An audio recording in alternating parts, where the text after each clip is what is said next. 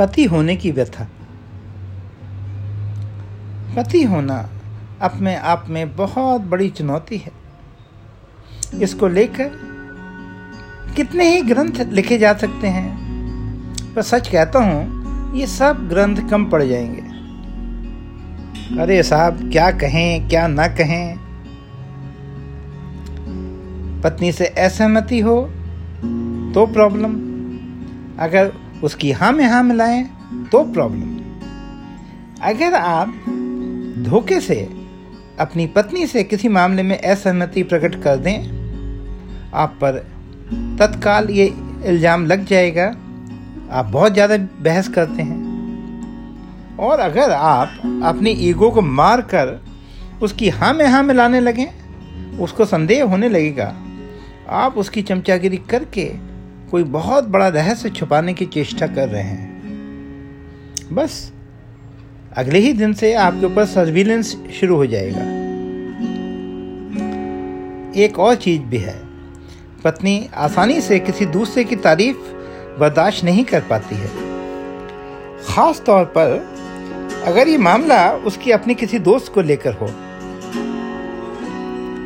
हाँ कभी अगर आप बिना कुछ पैसा खर्च किए अपनी पत्नी को खुश करना चाहें, उसकी सबसे खूबसूरत मित्र की कोई कमी निकाल के बता दीजिए। यकीन मानिए, आपका दिन बन जाएगा। और अगर आपको पत्नी में चंडी का रूप देखना हो, बड़ा आसान उपाय बता देता हूँ। आप उसका जन्मदिन भूल कर देख लीजिए। एक और महत्वपूर्ण बात। पत्नी की क्रिप्ट भाषा, यानी सांकेतिक भाषा, इसे भगवान भी आसानी से नहीं पढ़ सकते। फिर आप और हम जैसे मॉर्टल्स या फिर सीबीआई केजीबी की भी क्या औकात है? समझाता हूँ। हमारे एक मित्र हैं शर्मा जी। उनके साथ एक दिन बड़ा अजीब गरीब हादसा हुआ। वे पत्नी के साथ ड्राइंग रूम में बैठे हुए थे।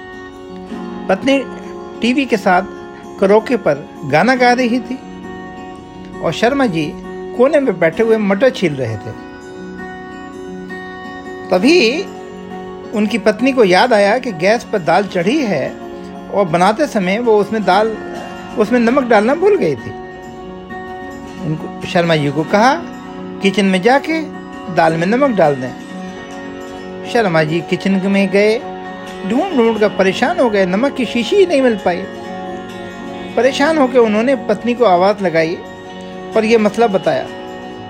पत्नी कहने लगी, कोई काम ढंग से नहीं कर सकते हो। एक सेकंड में दिखाती हूँ। उसने तत्काल वो डिब्बा उनको दे दिया, जिसके ऊपर चीनी का लेबल लगा हुआ था। नमक उस डब्बे में था। अब ये जो क्रिप्ट यानी सांकेतिक भाषा की बात चली है तो ये समझ लीजिए, ये पत्नी के खाने पीने में भी लागू होती है। जब पत्नी इसरार करके ये कहती है, ये खा लो या वो खा लो, इसका अर्थ ये नहीं है कि वो आपको वो चीज़ खिलाना चाहती है। दरअसल उसकी अपनी इच्छा उस चीज़ को खाने की हो रही है। और आप हैं, नाना करने में लगे हुए हैं। बहुत समय के बाद में ये बात मुझे समझ में आ सकी।